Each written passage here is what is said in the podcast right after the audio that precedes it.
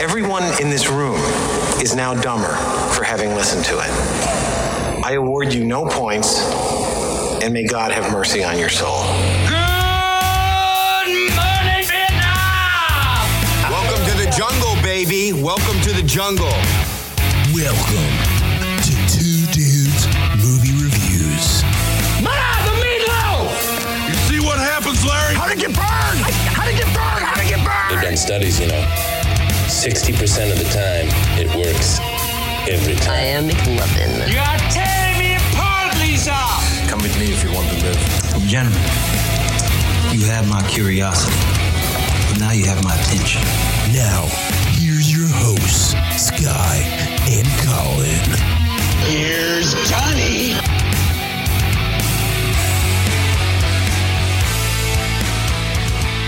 Hey, moviegoers. You're listening to Two Dudes Movie Reviews with Sky And Colin. and Colin. I'm feeling fucking crammed right now. Dude, I am stuffed. Dude, everybody sees me and they're like, yo, that dude's cramped. That's the, people started calling me the crampa. yeah, I heard that. I heard it. I'm crampa Sky because I'm getting crammed left and right here.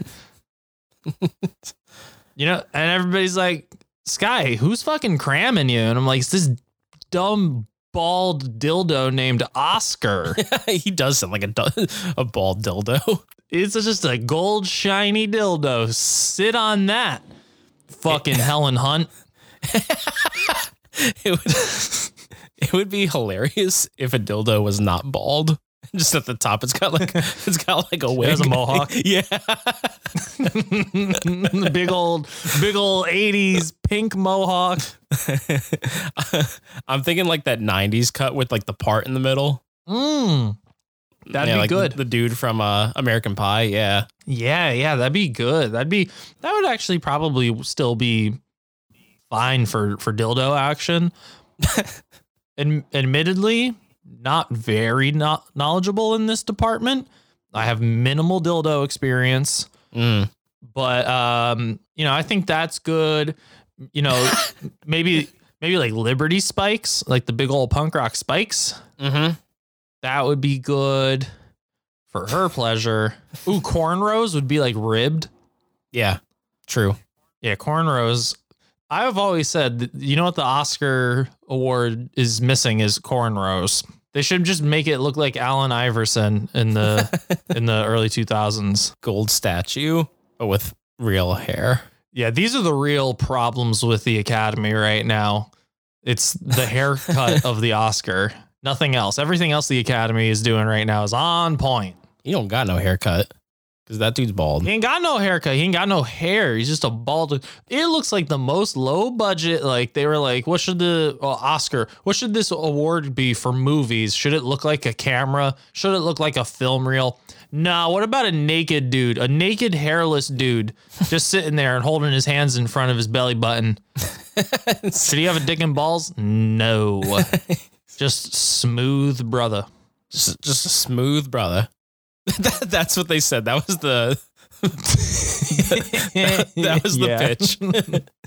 that was the pitch.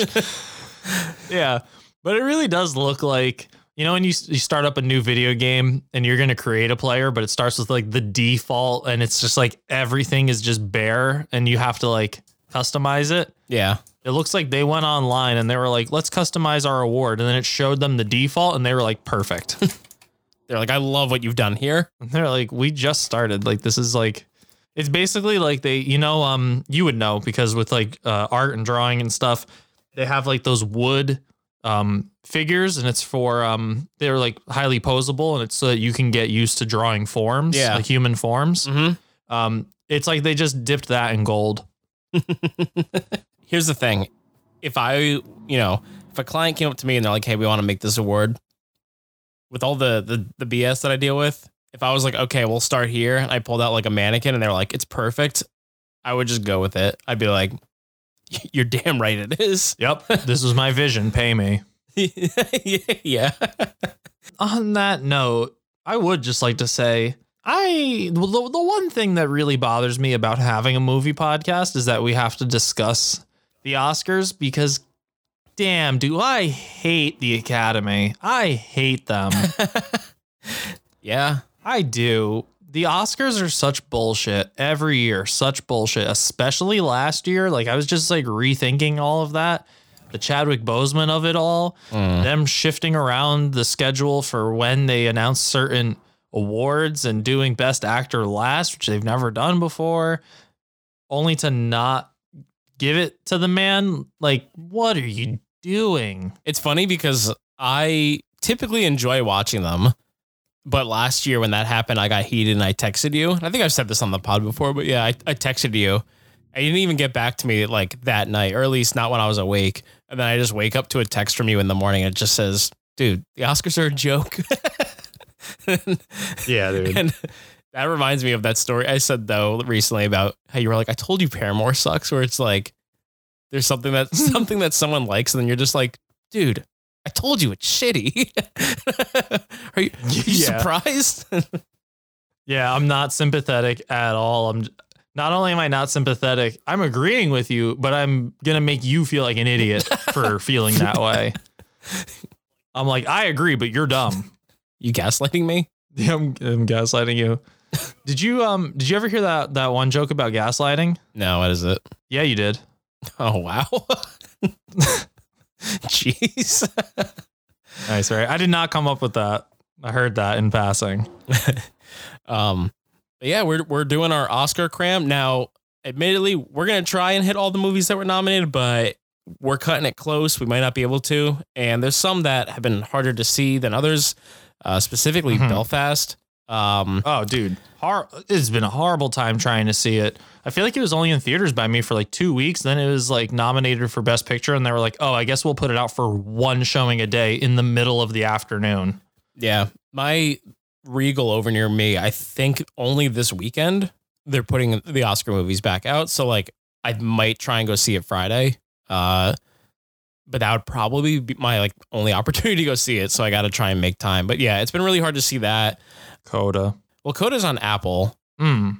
I've got six free months of Apple that I haven't started yet. So I think that I might have to start that and let you mooch off of me. Um, Yeah, mooch, mooch.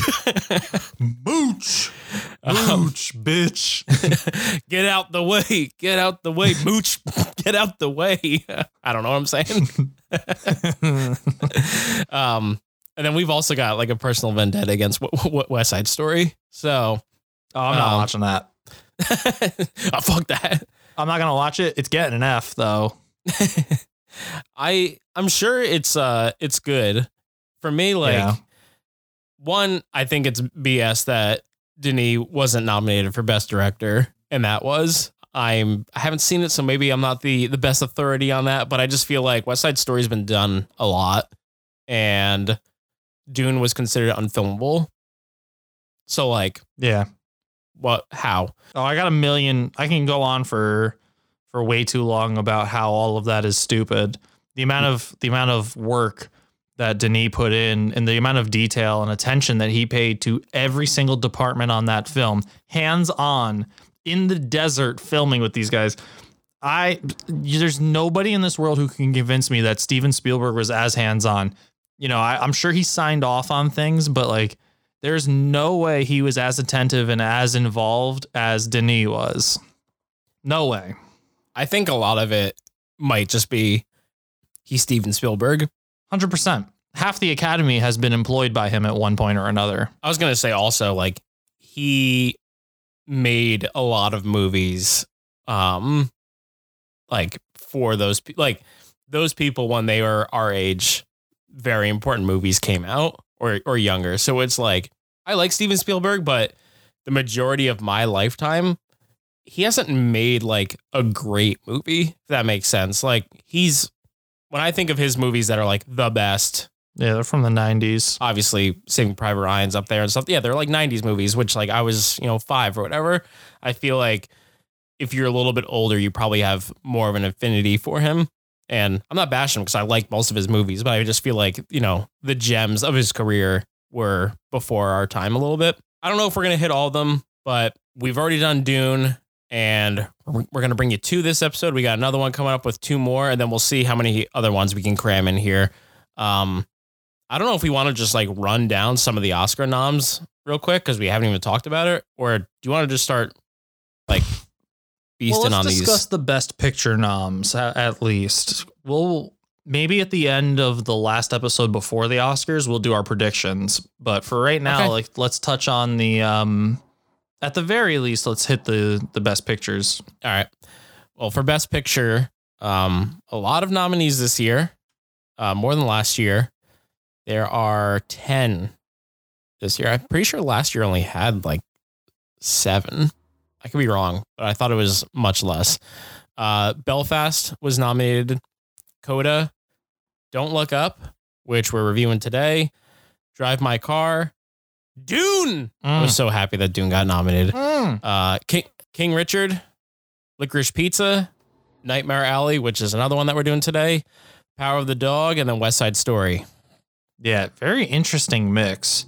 Yeah. Or is Dune the only one we've done so far? So far, yeah, Dune's the only one. Um, Man, It's we fu- behind. it's it's funny though because there was some of these movies um, on previous episodes. I was like, hey, like I saw this movie. Here's a little mini review. Um, in particular, I did one like a, maybe a five minute talk about Nightmare Alley, and then I edited Yeah. I edited it completely out of the episode after it got nominated for uh for Best Picture because I was like, oh shit, like I was not expecting that.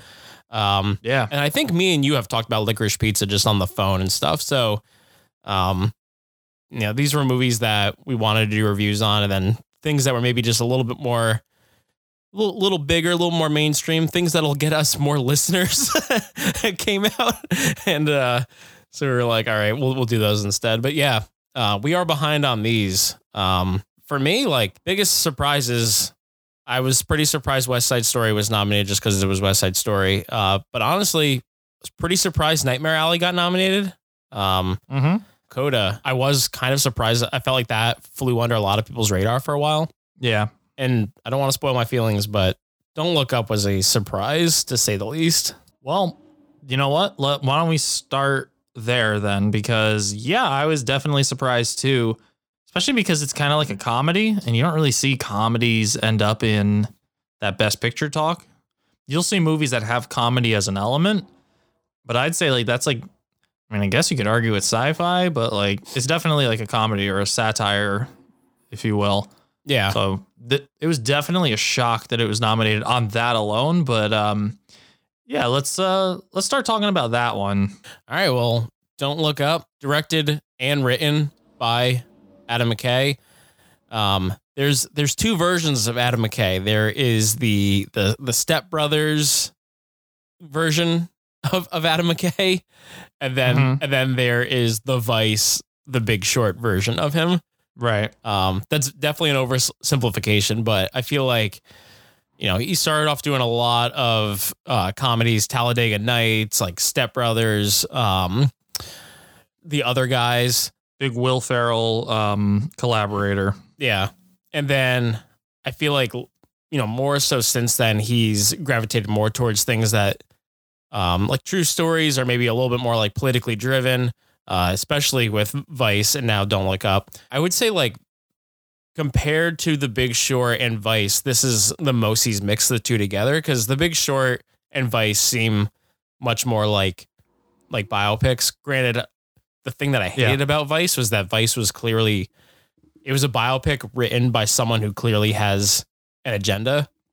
So like Yes. how accurate was it actually? Again, yeah, I think they were he was going much more for for you know, let me tell this true story with those two movies whereas this is definitely politically charged, but it is combining those I guess comedic elements of his earlier movies, especially some of the absurdity of some of his early movies. And for me like I know there's some people that really love Adam McKay. He honestly was not the draw for me on this movie. The draw was uh, by far, and I think for most people, the cast, because this is the, probably the most insane cast for any movie this year.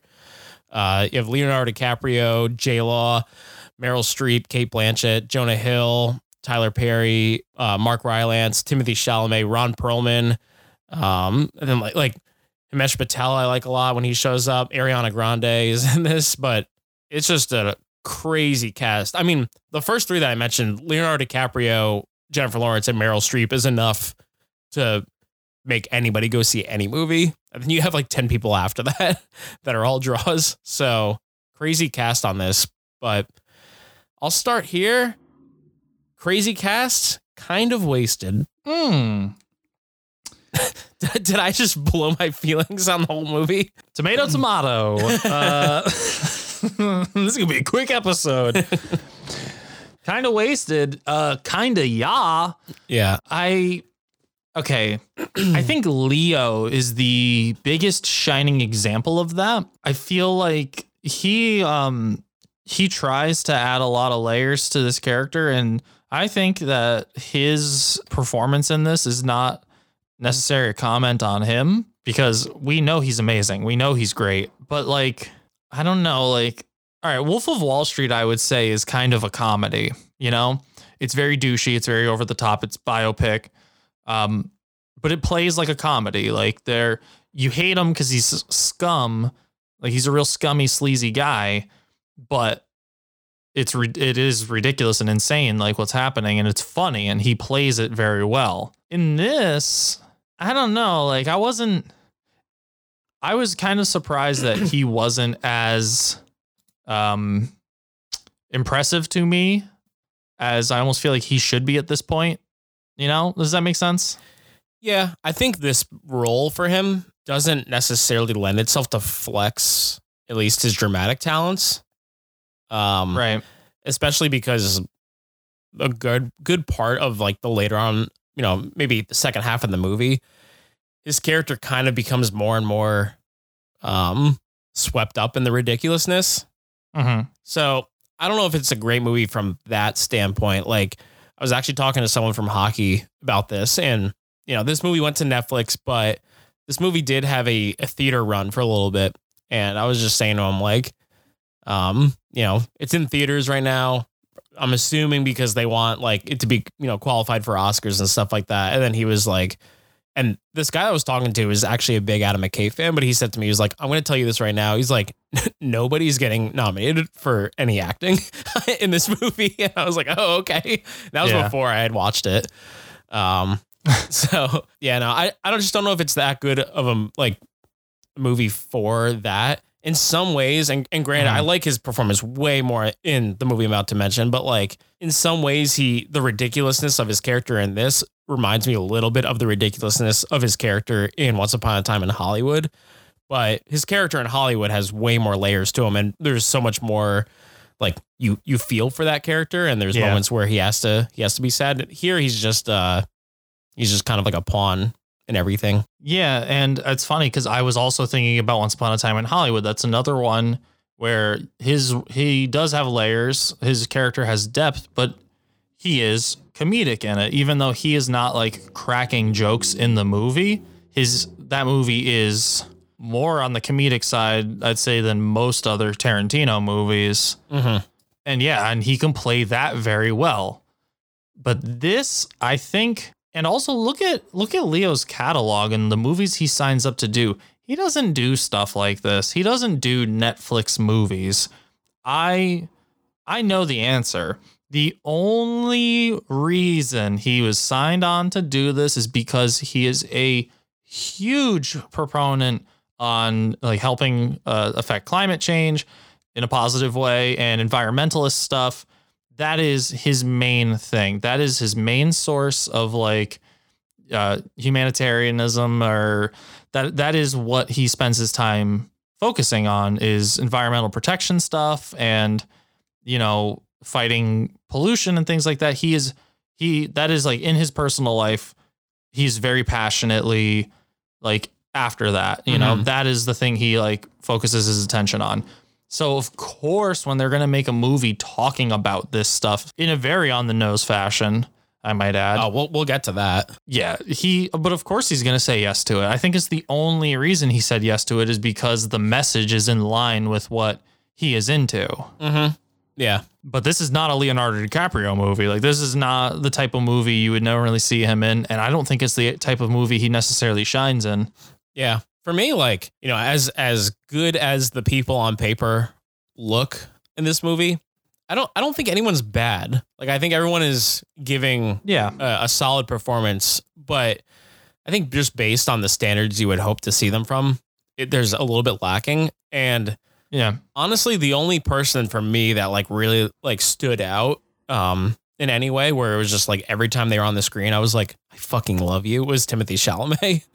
So Timothée Chalamet, yes, of course. Um, I also really liked the interactions between Jonah Hill and um, Jennifer Lawrence. So their their rapport it was really good, and th- that was some of my favorite like comedic moments in it. Was just Jonah Hill being a dick to her, and I think Jennifer Lawrence is like good in this. Like she's she's fine in this, but again, it's like nobody really blew me away. Um, it was fun seeing Timothée Chalamet as such a ridiculous character, like you know, like the trust fund crust punk, yeah, I loved it. which we've seen plenty of. Even still, like if uh, Meg and I are grocery shopping or whatever, and we're getting like anything in like the uh, potato variety, one of us will just go fucking love fingerling potatoes. I think that was my brother's favorite line in the movie. Fucking love fingerling Yeah. potatoes. I loved when he said uh when he was inviting her like behind the store and he's like, We hang and grind. just we we hang and grind.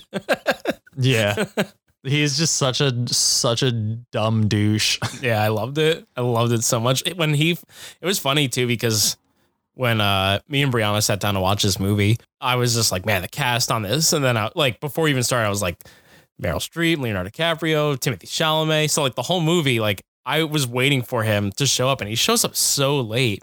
And uh Yeah, I'd almost like forgot third act. I'd almost forgotten about him. Like, because at this point, this movie is kind of long for what it is, also. So, this movie is going on for probably like an hour, 40 minutes. And then all of a sudden, Timothée Chalamet pops up, and I was like, oh, there he is. And then, like, the first scene he's in, though, I was dying. Like, probably, you know, this is a this is a satire. It's a comedy. The biggest laughs came from him.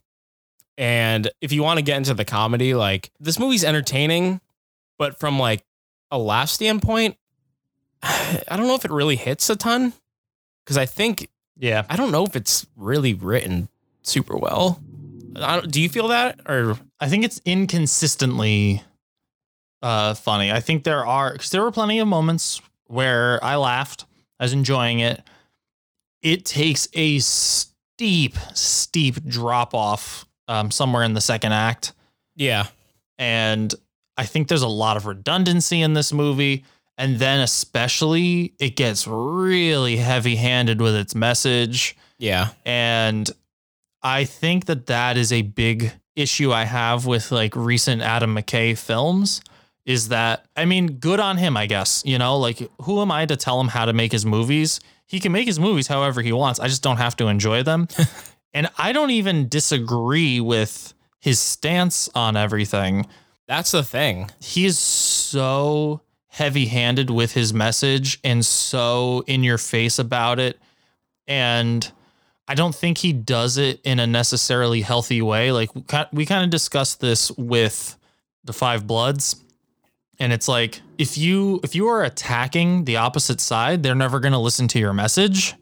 Like you need to if you actually want to affect change and actually want to open up the doors for conversation with somebody with opposing views of yours, you don't you don't talk down to them and you don't you don't treat them like a moron because then that's not going to open up somebody to the possibility of listening to you. You know what I mean? Yeah. And I feel like he does he does do that a lot in his films. He's just like this is what it is and if you don't agree you're a fucking idiot. yeah And even though I'm kind of like, I'm like, I agree with you, but I don't agree with the way that you approach this at all.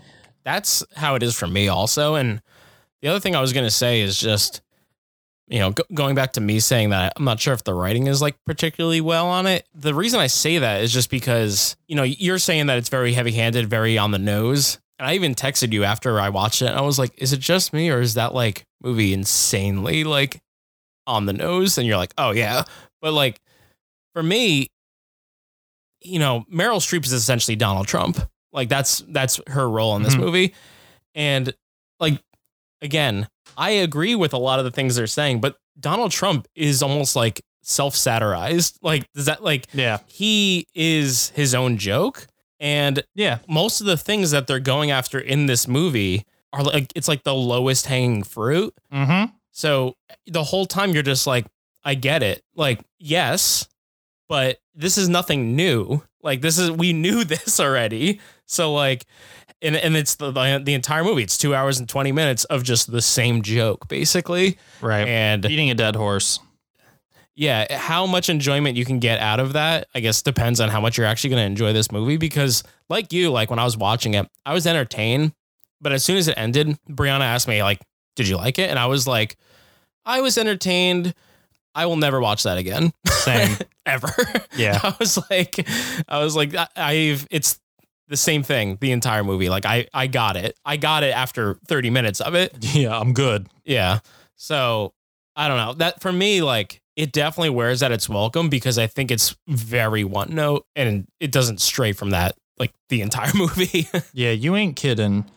Yeah, I um that was something I noticed like and that's the thing is that message is hammered in by the second act and then you still got like an hour and 15 minutes to go. And yeah. it's bad enough to be heavy-handed. It's bad enough to be long-winded, but to be both it's just very exhausting. I was just waiting for the end at a certain point and that's not good, you know. That's that's not what you should be going for. Uh Yeah. there were things I could enjoy, like you know, the, obviously the Timothée Chalamet thing, and that happens late into the movie, so like it kind of reignites a little bit of fun into it. But at that point, it's like, what are we, what are we doing? You know, I don't know. It just seems like there's so much redundancy in the middle of this movie, and uh, and it doesn't feel like it really grows. And the growth that does happen for certain characters, especially Leo, just seems so like I don't know, hollow Yeah. and um yeah it, it just um i just feel like it didn't hold up the longer that it ran on and it did run on for a while Yeah. I think the movie has kind of inherently a hook to it that'll want make you want to stick it out to the end because it's like does all life on this planet cease to exist or not? right So like you're not gonna shut it off without knowing that. But yeah, I mean, I was I was kind of over the movie within like an hour, and I was and I agree with you. the The biggest thing for me is the second half. You know, the first half I'm sitting there and I'm like, I get it, I know what you're doing, but then the second half is so like it's almost insulting how on the nose it is. It's like, yeah, we all live this a year ago. yeah. Like this isn't like oh let's explain it to them because this happened like 40 years ago. People know and I- it's like yeah this happened like less than a year ago. So yeah man. Yeah we're living it right now. You don't need to tell us about it. So yeah i mean and, and then also like i wrote down in my notes that there's no payoff for the movie. I don't know if that's necessarily Mhm. true um because i think there is something to say where it's like by the time you actually give a shit about this it'll be too late. But right I don't know. Like, I won't spoil it because I think some of these movies people may not have actually gotten out to see um, yet, and people might still cram them before the Oscars. But you know, there's a there's something that happens, and then after that, I think they try and go for maybe like a last laugh cathartic ending, and but it's a it's like a telegraph joke that was like put in play maybe 40 minutes prior, and it was it was really stupid then. And then when it happened at the end of the movie, I was just like, like leading up to it, I was just like, oh, here's the part when this is gonna happen, and then it happened. I was just like, yep. and then and then the screen went black, and I was just like, okay, great yeah.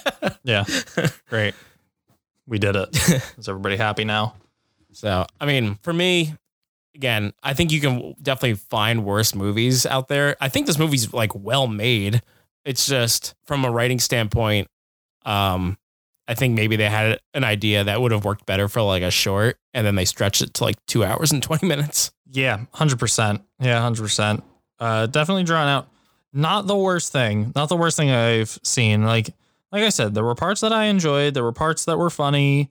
It's non-consistently funny Mm-hmm. but um all in all def i don't think i could fail the movie which i guess we'll talk about in a second i don't know if you have a ton of i don't have a ton of notes on this I'm done with my notes. So whatever you have left to say, and then we could uh we can get into tomato tomato. oh well guess what i got left to say What's that? give me the tomato tomato Dang! oh my god! Tomato tomato. Tomato, the critics, they're bringing this in at a 55%. and that got an Oscar nomination. A 55 got an Oscar nom. That's that's why I was surprised. And it's not unheard of to see movies with like lower scores get nominated for Best Picture. Like Joker was uh, pretty low. I think it was in the 60s. Um, Yeah. but like this is pretty like you know almost half the people fail this movie. Like over half the people who watch this movie cannot recommend it. And got a Best Picture nomination. So Yeah. I was pretty surprised by that. And even the audience, like audience much higher, but it's still it's a 78%. So 55 to 78, you got an F to a C plus. Yeah. Yeah. Oh, I don't know, man. This is tough because I saw it so long ago, and most of what stuck with me is not great. So I I'm looking at my grade from when I first watched it, and I think I agree with the ranking, but the grade I'm a little bit flimsy on. I'm just gonna go with what I wrote down after watching it that first time. The heat of the moment. Looking back, yes, it's hard to see all the best parts. There's not a ton that I remember from the movie. I do not think this should have been nominated at all. Yeah. Makes no sense. I think it's only nominated because again, the Academy, well people I don't know if everybody knows this. I'm sure a lot of people do. So don't just put up with my mansplaining for a second. but the Academy is composed of people who work within the industry. There are a lot of actors in the Academy. So when things get nominated, these are the people voting on it. The people who have been in Hollywood, producers, directors, um, you know, the, the- all the behind the scenes people as well as actors and stuff. So when you have a movie with Meryl Streep, Leonardo DiCaprio, people who are Oscar winning people, Adam McKay has been Oscar nominated multiple times. Um, these are the these are the reasons why I think these people get in there. I think they get nominated based on the movies get nominated based on name alone and who's connected and who has friends in Hollywood. So if you're you know making movies and you're Meryl Streep and you know you want to work with Meryl Streep, you're you're gonna or you're cool with Meryl Streep because you've worked together, or you're cool with Leo because you've worked together, or your buds. It's like you're gonna vote for your friends. So I think that when you have a cast like this, it's almost like, well, yeah, there's enough people connected to the Academy that you can get a nomination based on that alone. And I think also because of how uh, liberal, and not to sound like a fucking psycho uh, conspiracy theorist, but undoubtedly, uh, Hollywood is leans very liberally, and um, this message is in line with those ideals. So I think that might help it. Um, all that being said, I gave it a C minus, so I guess I'll go with tomato. But in hindsight, I think I would lean more towards like a D plus. Ooh. See, I was wondering where, where if you were like in the D range. I was wondering, I was wondering if you're gonna slap a D on it. Um, Yeah, I think I'll just stick with the C minus because it genuinely does not matter. But well, I'll tell you, I uh, I'm not even far off from you. I gave it a C. I went tomato and I give it a C.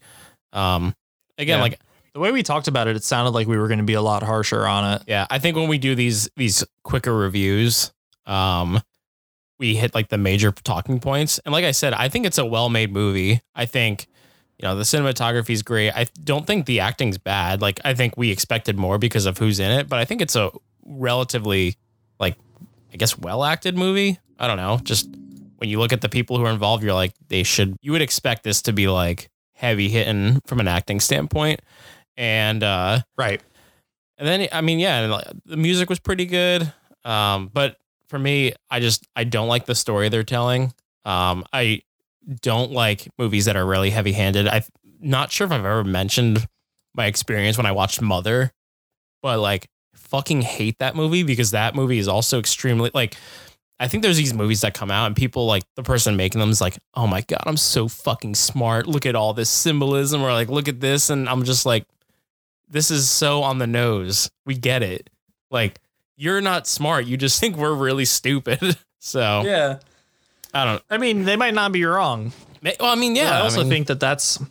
I also think that that is a commentary on how Adam McKay looks at a lot of people, and I can see that. I can see it being frustrating when um, there are a lot of people who are ignorant in our world, in our country, especially, and that's unfortunate. But ignorance is not the same as stupidity. And I th- and like I said, if you want to actually have an honest conversation and try to talk to people and change people's minds or hear people's side of things, um, the way to do it is not by insulting people. And you're not going to change anybody into thinking your way or seeing your side if you talk down to people. So I just think it's counterproductive to what the goal would seem to be.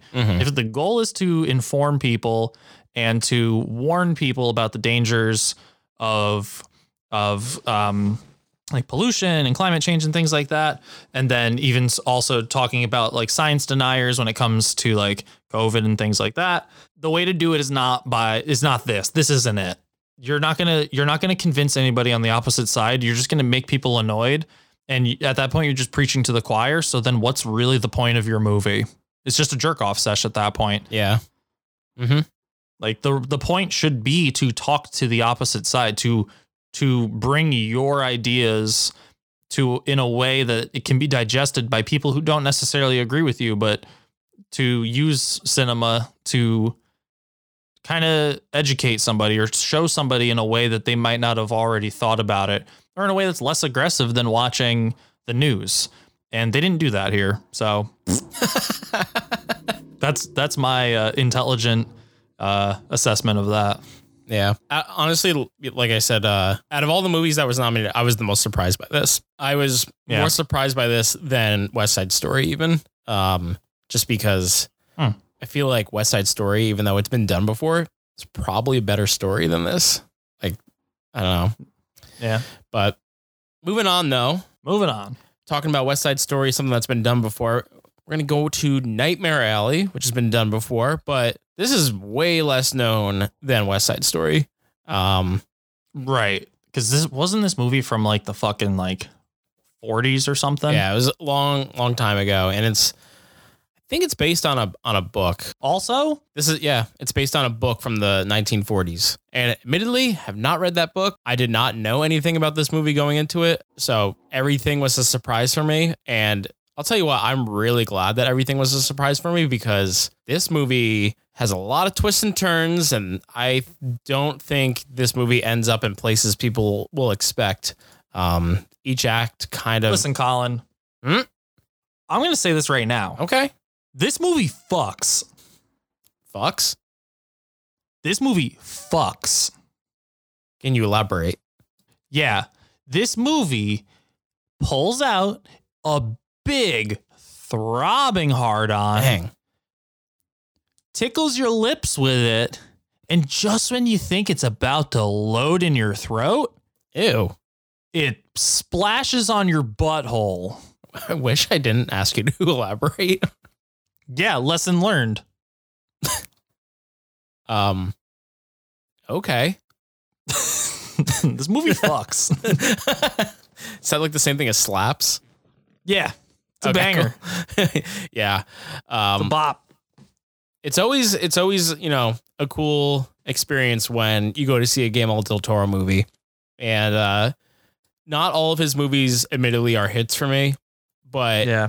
he's always been a director when one of his movies come out that I get excited to go see because I feel like, especially what with what he does with practical effects, and I feel like this movie to a degree actually has much less Guillermo del Toro isms in a way, um, but like especially what he does with you know creating a, a tone and a vibe and what he does with his, his creature design and stuff. It's always really cool to go see his movies and uh, so I was excited to see this. I think I was just surprised after the fact with what my reaction was to it because uh, based on the trailers, I thought it was definitely a certain thing and uh, assumed I would feel a certain way about it. And then leaving the theater, I was like, I think I texted you out right after I saw it actually. Yeah. You you had texted me and I had not even seen trailers. I'd heard nothing about this movie. Absolutely nothing. The only thing I knew about it was I saw a poster at AMC with uh, Willem Dafoe's face. It said Nightmare Alley, and I'm like, oh, I'm guessing that's probably like some kind of like, I don't know, a horror movie, I guess, because of Nightmare whatever. And I saw it's Willem Dafoe. I don't know why I wouldn't be like, oh, Willem Dafoe movie. Like, let me see what this is about. but I guess just seeing it in passing, I'm like, oh, I have no idea what that is. Um, Yeah. and just continued on my daily life. And then you, yeah, you saw it and texted me and you were like, do you think we're going to do an episode on this? I'm like, I don't know. I know nothing about it. And you were like, dude, it's great. Yeah, yeah. I'll just say this, you know, and then we can we can get into all the uh, you know, specific plot points and all that stuff. But uh, you know, we'd mentioned how good the cast is on Don't Look Up, but this is actually my favorite cast um for the year, and and Oh, it's not yeah. even just the people involved. I think yes, it, there are a lot of people involved in this movie that I really love. Some there's actually two people um who cross over from Don't Look Up into this. Um, and that's Cate Blanchett and Ron Perlman. But um, Oh, that's right. I forgot Ron Perlman's in Don't Look Up. Yeah, I actually really like. He was funny in Don't Look Up, but Yeah. um, I think you get the most out of people in this movie. Like there are some, at least in my opinion, some really strong performances. I really like Richard Jenkins in this movie. Uh, Bradley Cooper, I think, is great. Some people were saying they think Bradley Cooper's miscast. I don't think so at all. I really liked him. Yeah, I think they were like, I think it's the I think it's my favorite role I've ever seen him in. yeah, I, I liked him a lot in this, and I think there's a lot of layers Yeah. to his character. I, I I think he's good. I I do like him in um A Star's Born. I don't I'm not crazy about the movie itself, but I'm like, damn, he is a good actor. But this, I was like, yo, Bradley Cooper fucks That's gonna be the adjective we used to describe this entire movie. pretty much. Two Dudes Movie Review says this movie fucks. yeah. Just throw, throw that on the back of the DVD. Um, Oh yeah, I'll buy it. but yeah, no, I I love the cast on it. The cast is a huge draw, along with the director. And I, unlike Don't Look Up, I think you see a lot of people really flex what they can do in in this movie. And uh, yeah, I mean, let's let's just get into it because I know both of us have been wanting to talk about this. And like I said, I kind of talked about it on the podcast and then removed about five minutes of it. so Yeah. um, Well, did we did we run down the cast and everybody yet? Oh no, I, knew- I just said everyone's good. Yeah, Bradley Cooper, Cate Blanchett, Toni Collette, Willem Dafoe, uh, Rooney Mara, who I like a lot, Richard Jenkins, uh, Ron Perlman, Mary Steenburgen. Um, those are your main players. There's a few other people in here that are like like Tim Blake Nelson's in this, and but yeah, great, Yeah. great fucking cast. Yeah, really, really cool cast. And yeah, like you said, everybody, every and when I tell people to watch this, I'm like, everybody in this movie is used to perfection and is all in.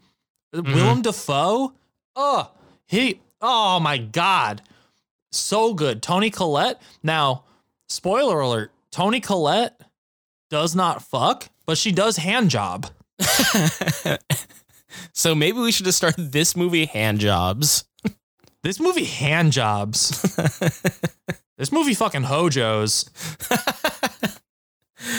Yeah, man. Dude, an HJ from TC with those acting chops, I'll take it. Now, I mentioned that maybe this movie doesn't do as much in terms of like practical effects or like, you know, uh prosthetics or whatever that, that he normally would do. But the one thing I will say, this movie really captures a vibe and a tone and a kind of time and place, uh, for sure. Yeah. And uh right out the gate, there's a there's a fucking awesome shot to start this movie up that like immediately you are you are hooked.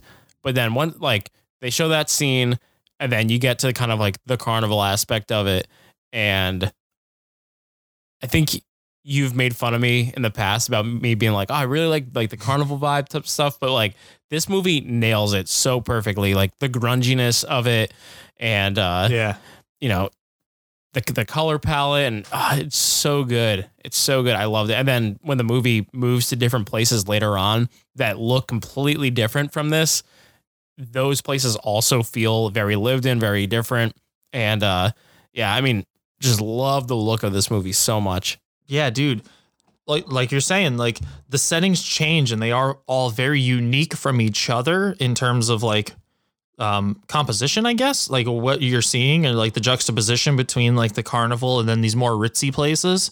But it it is all so perfectly tied together. It it it is so clearly one singular vision. And I think where Guillermo was known for like a lot of that prosthetics and a lot of those like practical effects and stuff, especially with creature design. He took that and applied it to his set design because mm-hmm. like all that carnival stuff, especially when they go through the fun house, that is all real. That is all designed. Like they walked through that, they poked holes in the tents and let water run through. Did you watch?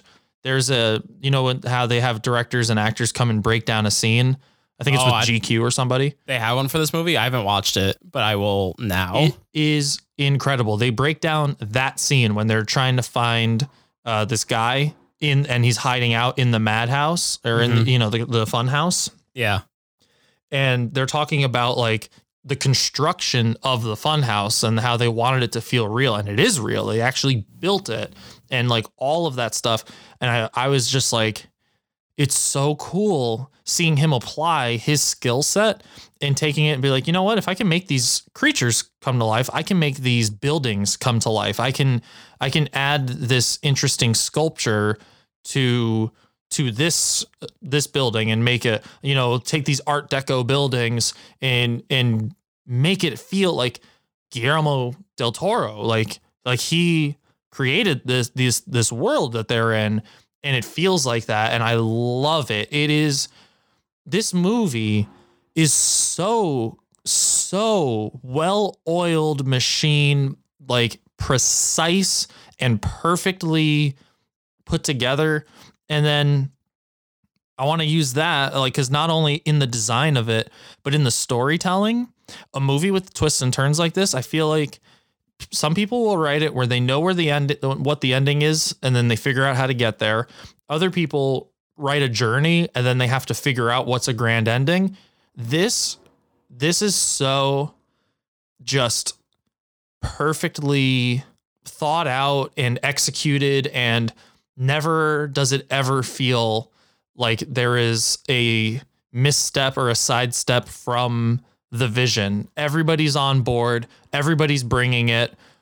It is across the board fucking awesome. Yeah. Awesome, brilliant. I I tell everybody I see to watch this movie. I thought of you immediately when this movie ended, and I won't say what the ending is, but just knowing your sensibilities, I was like, Sky's gonna love that.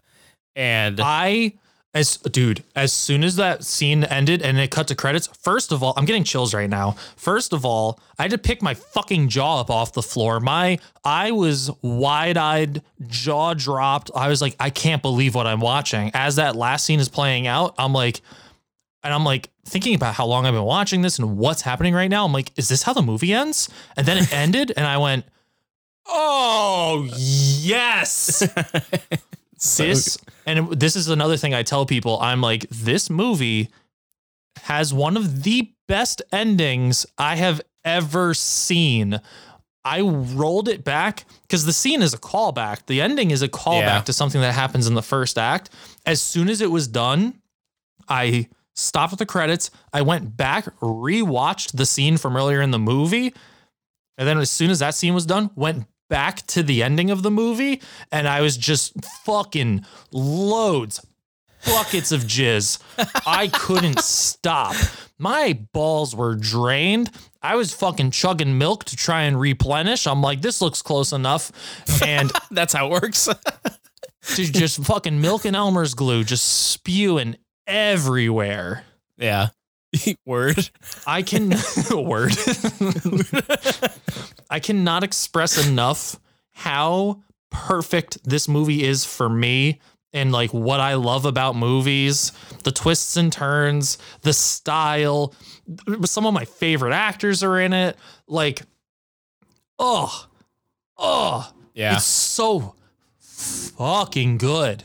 just uh just like a few like comments i guess uh, leading off of that one i wish that there were kind of more movies like this and just what i mean by that is like there's plenty of rated r dramas out there but i don't think there's a ton of rated r dramas that are actually like like i feel like this movie has some of like the I don't know if I don't know if sensibilities is the word, but maybe the vibe and stuff is probably a tone that a lot of uh, people would consider like more like oh, that's more like young adult ish, like the carnival type stuff. It feels like the carnival thing is a little bit less highbrow than like normal like Oscar nominees. Yeah. which is why I was su- surprised by it. But I just love that this is something that takes like this weird kind of niche vibe and then makes it very like heavy and uh dark like I think I said to my brother after I watched it, I was like, it's a really dark movie and like it kind of messed me up a little bit, but it's not like the type of mess me up where it's like uh like it's it's gory or anything like that. It's just it's very unsettling at times. Yeah. And uh and again, like I think this this movie is an outlier when it comes to most like best picture noms, but I love it for that. Like I was when I saw that it got nominated, I was so stoked. Dude, Um, So unique. I, I really liked it. Yeah, very unique. And then uh, the other thing I was gonna say is, you know, uh, you're talking about that last scene, and maybe with this one we could mention some spoilers because um, there's a, a few movies that kind of come to mind that maybe have like some smaller parallels to it, and one is actually you know a movie we did recently on the on the the podcast. I think it was this year, or it was at the beginning of 2021. Um, I can't remember which year it qualified for, but that was Saint Maud, where like the end moments of that movie make the movie.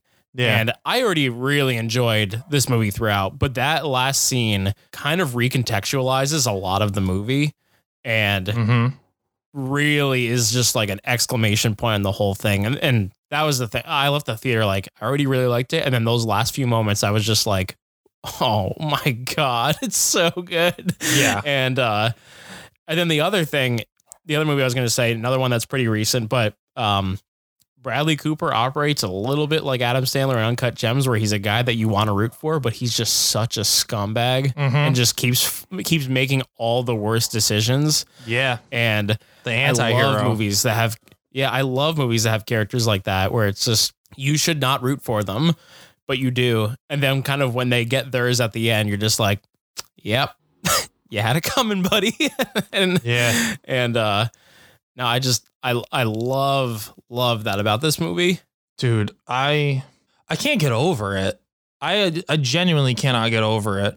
And I've told a number of people to watch it. My mom is a huge Guillermo del Toro fan, and when I talked to her, I was just like, "You need to see this movie." And it's funny too because I forgot about um I didn't forget about Saint Maud, but I told her I was just like, "This movie has one of the most satisfying, like best endings I've ever seen."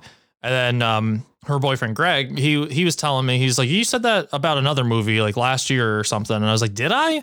I'm like, I can't remember. And he was like, yeah, it was something something on a beach, and I'm like, on a beach. I'm like kind of trying to remember, and I, and I was like, oh, Saint Maud. I'm like, yeah, that did have a really good ending, but I'm like, so it's funny that you just mentioned that now in this context because like, yeah, that's a that's a movie where I feel like Saint Maud was I'm like I'm enjoying this through, but then the ending I was like, oh wow, that's really cool. This I'm like I was already loving the movie, and then the ending happens, and I just like my brain just like melted down. I'm like, I didn't know you can do it. You can do this.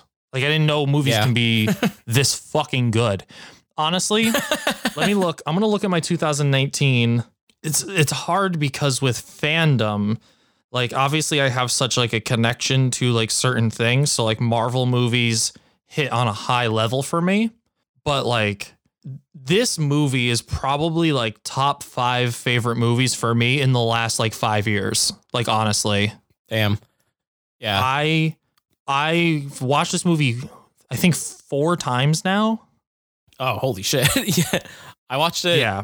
Yeah, I watched it once in theaters and I watched it once at home. And I saw it like probably a month before you watched it the first time.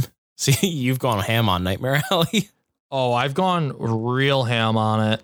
Like real friggin' ham on it. Yeah, this this is so up my alley. It's so up my nightmare alley. and also Nightmare Alley, great name for your asshole. Nightmare Alley. That's my nightmare alley. Don't go in there. It's a fucking nightmare. yeah, it's a it's a horror movie. Oh, it's a friggin' horror show. Now, the only thing this is kind of like my only like real negative on the movie. Um and my main thing for me is just I'm not sure how much I buy the romance part of it. And it didn't really bother me too much. Also, I really like Rooney Mara, so I was just like Bradley Cooper, I get it. yeah. But but it, like I think narratively um, I didn't completely buy it. But I also think like when it comes to movies, sometimes you just have to accept the love interest in it. And Yeah. one of my favorite movies of all time, which is Baby Driver, has that in it where it's like maybe not the strongest connection between them, and maybe there's not enough scenes between the two of them prior to them, you know, falling in love or whatever that there should be. Yeah. But the rest of the movie is so good that you you just go along with it. You're like, okay, I'm I'm here for it, and that's kind of how it is here. it's an old movie. It's an old Hollywood thing. Like I feel like a lot of old movies are like that. There's not a long courting thing. It's always like the play on love at first sight, Mm-hmm. and it's a fast track because this, the movie is not centered on that. But I can make an argument that her involvement and him, him falling for her and being attracted to her, it's like this whole movie. This guy is constantly trying to pretend to be something that he knows deep down he isn't Mm-hmm. and maybe she's just another piece of that puzzle to him where it's just like he is in this belief that like yeah i can be normal. I can have a normal life. I can have these things that you're supposed to have. I can have the beautiful girl and i can have it all. But really he knows he can't. He knows he's he's no good. Yeah. and and i think it could play into that and maybe everything he does is fast in the movie. He's fast living. So why wouldn't he also be fast loving you know? Mm-hmm. Um, I'm fine with that. So you you can shut your whore mouth Oh, okay. and uh, no, now open up that whore mouth Because and uh, this movie fucks. because dude, this movie fucks. this Bradley Cooper fucks. Toni Collette fucks. Cate Blanchett fucks. Uh, anybody else's name rhymes fucks. Guillermo del Toro fucks all over the place in this movie. Like his dude, the the camera work in this movie is incredible. The suspense, the tension. Ah, the ending. The ending. My man. it's so good. It's so good. I was gonna say, uh, I don't know. Would you consider this movie a character study or no? I don't know. I um I don't love the character study as a genre thing because I feel like any movie is a character study, is it not? There's characters in it and we're And we must study them. and we're studying them. so I mean so I mean like isn't every movie a character study in a in a way? But um I mean I guess you can make an argument that it is cuz Uh, the reason I was gonna say that is just because I feel like in in some ways this movie like comments almost on like the for like how far far gone is this character later on in the movie once he like gets a take like he is fooling people the majority of the movie. He is conning them. But then almost in a, the same sense later on in the movie he is so enveloped in what he's doing that he's almost conning himself into believing that he's actually doing the things he's doing when really he's just Mhm. he's just a mentalist. Like he he is you know he learned tricks to get into people's minds and manipulate them. But he later on he seems like he believes that he's actually like doing something great for these people and actually like helping them and he can yeah, you know it's it's kind of crazy by the end like you see he's sipping his own juice. He's yeah he's buying into his own bullshit. hmm he's drinking the kool-aid um which he was warned about, which he's warned about in the beginning. Yeah. Mm-hmm.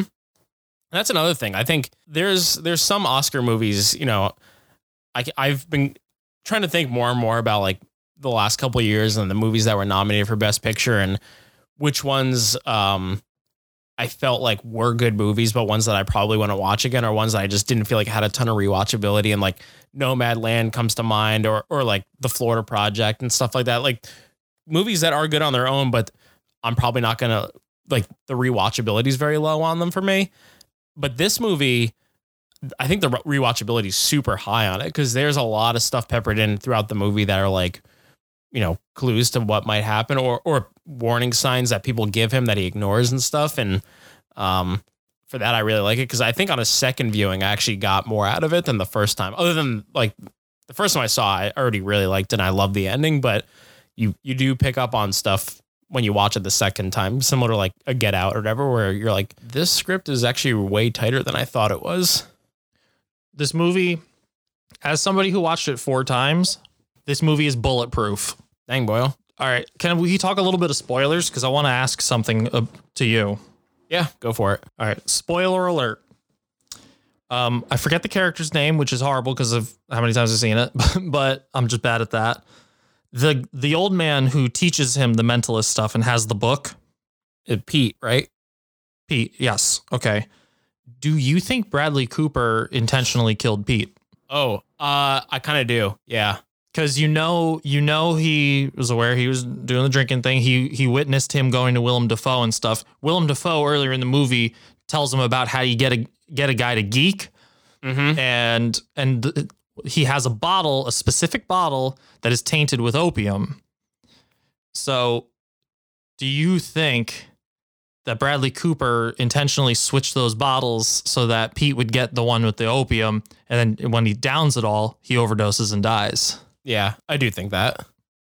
Right, but I love that they don't tell you. And Mhm. as I watch the when you watch the movie, it it's similar to Blade Runner where they posit the idea that like is he a replicant, is he a human, but they never tell you. And there's enough hints in both directions that nobody can come up with a clear answer and you never get it. Yeah. And this movie has that same thing with that where there's not enough evidence in either direction for you to definitively say he did or didn't do it. Yeah. Genius. I what I like about that too is because, like I said, he, he's a character that you like throughout the movie, but you shouldn't. And I think Mhm. early on in the movie, you you think of him a certain way. Like I think as the movie goes longer, you're like, "What are you doing, man? Oh, you're actually a shitbag."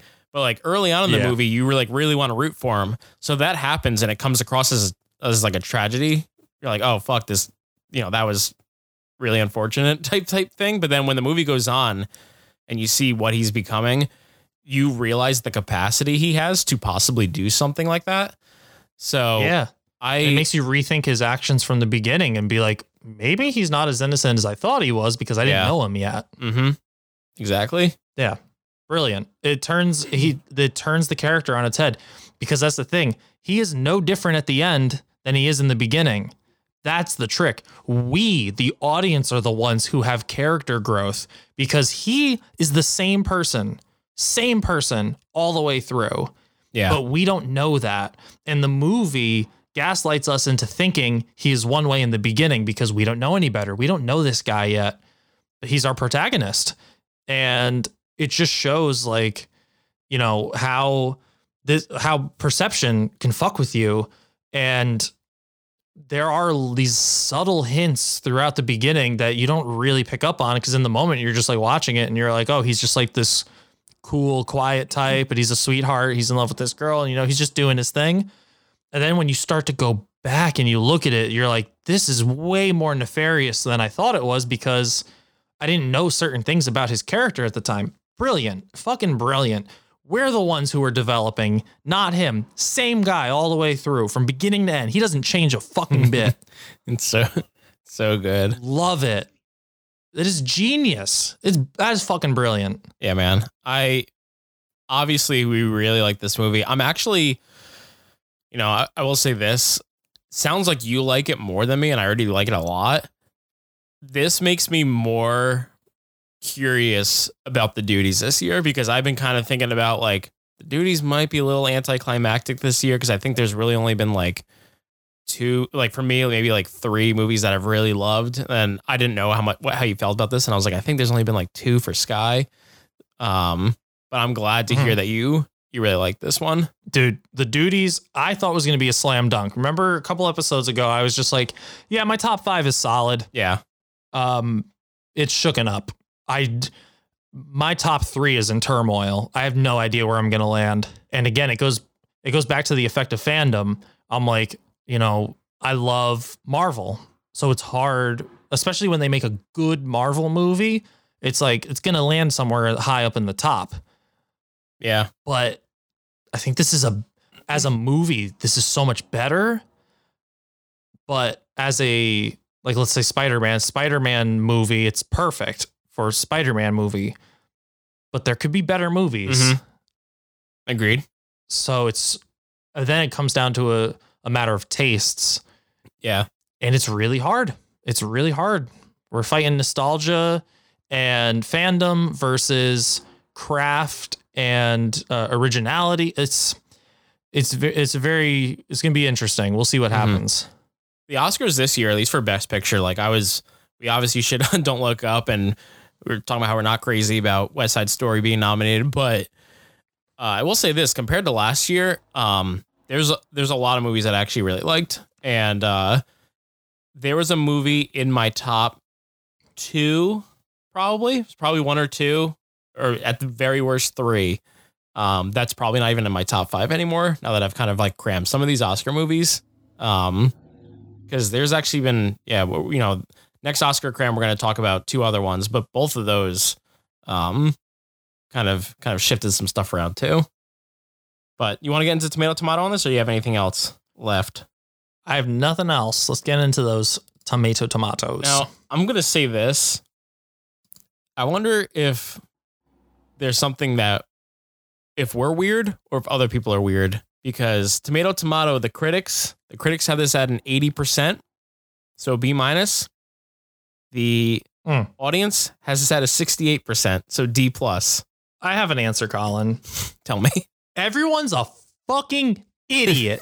You're fucking stupid. And I know, I understand the fucking hypocrisy of me talking about Adam McKay talking down to people just because they don't understand something and calling them stupid. But guess what? If you don't like this movie, you're a fucking idiot. A plus, bitch. Whatever the higher one was. Tomato? By, by the end of the review, by the end of the episode, he became what he hated. you either uh, you either uh, die the hero or you live long enough to see yourself become the villain. yeah. I also just rewatched Dark Knight. Uh, the like two nights ago, I rewatched The Dark Knight. Nice. Yeah. I've told you off mic, I'm on the Batman kick also because I've been reading older comics. And then also I, I did Oh. put on, I didn't put on the Dark Knight. Uh, I put on Rises actually the other night. Um, Hmm. I might watch the other ones, but Dark Knight I put on for a specific reason. Um. Also, I've now seen the Batman twice. I don't know if I told you that. no, I want to see, you know, we're, we're getting through, we're probably going to do our Oscar cram and we'll probably do our duties before Batman. Maybe we'll get the Batman before then because Ooh, I Think- think we got to I- get the Batman before then. I'm dying to talk about it. I'm sure people really want to hear it. Yeah, that's the thing thing uh, that I'm thinking about. I'm- also just kind of like, do people really give a shit about what we thought about 2021 when we're like four months into 2022? but uh, Yeah, exactly. um, I don't know. That's what the Oscars we'll- do. Yeah, we'll figure it out though because yeah, I I do want to see it or I do want to review it and I really want to see it again before we review it also. Um, Right. so, but yeah, man, what's uh, what's your tomato tomato? I don't think you give it. I'm going tomato and I'm going A, and it is. I thought about an A plus for a while. Uh, for me, the main thing is just the the love interest thing. I think it meanders a little bit in the middle of the movie at times, but it's this is a really really solid movie, and I love this movie. Yeah, I love. I absolutely love it. Like, fuck, I'm gonna get the movie poster tattooed on my back. Like this movie fucks. yeah, I love that that description. Yeah, man, Yeah. I'm a. I'm happy we got to talk about it. Um, I was Oh, me too. I've been dying. I any chance I get to talk. That's another reason why I tell everybody to see it is so I can talk to people about it. I'm also gonna throw this down. This is my favorite Guillermo movie, hundred percent. I I thought about that also, and for me, it's probably still number two, but it's close because Under what? I Pan's Labyrinth. I have I have a you know huge affinity for. Right. I, I I love. Pan's. Um, but I don't know, man. Like also, I think I would rewatch this a lot more than I would watch Pan's Labyrinth. Though Pan's Labyrinth, I have to be like in the mood, and a lot of it just has to be you know the fact that it's not in English, so you have to you know sit there and read the entire thing. Um, Yeah. I would I would probably watch this more. hundred percent. I own Pan's Labyrinth, and since I've bought it, I've maybe put it on twice. Like, if this comes out in a month, I'm probably gonna watch it twice in the, the first week I buy it. You know, like yeah.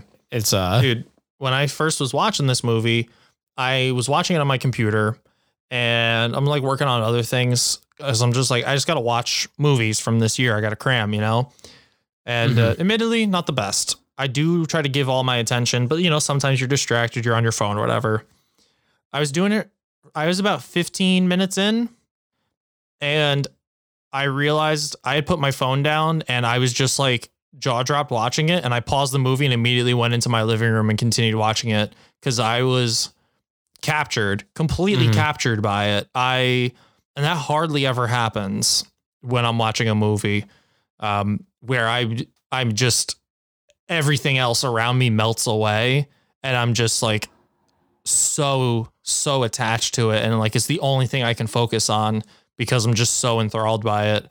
Mhm. And uh, yeah, that movie, this movie did that for me, where I was just like, I was like, why am I watching this on my computer? Like I couldn't even move. I was like frozen, and I'm like, oh my god, I'm like almost 30 minutes in now, and I've just been sitting here. I'm not even doing anything else. I'm just watching the movie. I'm like, pause it, put it on the big TV, turn it up. I, I need to see this. Like this is this is something special. I'm, what Yeah. I'm doing right now. nice man. Nice. Yeah. So My my number three, by the way, I could just talk about Guillermo del Toro. My number Hmm. three is probably actually Hellboy 2 and then The Shape of Water. interesting. Yeah. I like I like Hellboy 2 a lot. And we're talking about movies that like have relationships in it that don't seem believable. The Shape of Water is a movie that hinges on its relationships and uh, most of them are not believable at all. And that's like my big issue with that movie is I know that won Best Picture that year, which is I thought kind of crazy. Um, and I, I like that movie a lot, but that one in particular, I was just like, I do not buy for a second this relationship because in that one, it's just like she sees the fish man and immediately he's just like, gotta fuck it. Have to. and so Yeah. I uh yeah, I think that might be a hot take. Is so just like, how the fuck is Hellboy above the shape of water? But like, I don't know. I think uh Hellboy's a lot of fun. I love the aesthetic of that movie. Also, it's completely original because he just rewrote that. And yeah, so my, my biggest problem with the shape of water is what the majority of the movie hinges on. So but yeah, man. Yeah, dude. Into it, man. Really happy we got to talk about this finally. Happy that we're cramming some Oscars. Like like you mentioned before, I really don't think we're going to get to all of them. Um, there's too many we haven't seen, and the Oscars are like two weeks away from right now. So Yeah. uh, we're just going to do our best to crash through a couple of these reviews. We'll talk our Oscar uh, nomination predictions, or, or winning predictions, I should say, and uh, yeah, we'll uh, we'll come back real soon with another episode, and then uh, then it's uh, duty season Mm-hmm. and the Batman. man. we And the about Batman. Yeah, so stay tuned, keep coming back, and until then, uh, suck it, you fucking swampies.